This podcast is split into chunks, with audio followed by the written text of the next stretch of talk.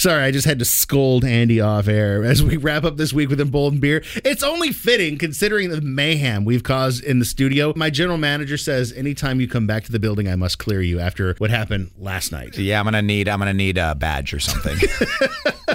Let's end it with uh, another brand new beer that you have brought to me. I don't think I've had this before. At least Nope. I can't remember. No, this is brand this is brand new like a week ago. We're drinking Adventure Seeker. So this is our double West Coast style IPA. It's incredibly drinkable. It's this right here. This is a beer for getting out there, doing what you do. Maybe that's, you know, I just crushed a business meeting or maybe it's I just absolutely crushed my surf session. We've got this beer for you. Don't think that you don't like double IPAs until you try this. This is like borderline on my palate, and I have no idea what the ABV is, but the way that it drinks is almost like a hot barley wine. Right. So it's 8%. Really comes through with a drinkability that is, it belies that 8%. If I put this side by side with some of our other beers, it would be difficult to distinguish which one had the higher ABV because I think that our brew team absolutely nailed the balance. I said smooth too many times this week, so silky is the I mean, thing. we could go back and talk about groovy again. yeah, we can be. It's This- groovy. It's definitely a groovy beer. Like, hey, Scoop, this is a really groovy beer, man. It's groovy, man. This is my Scooby snack.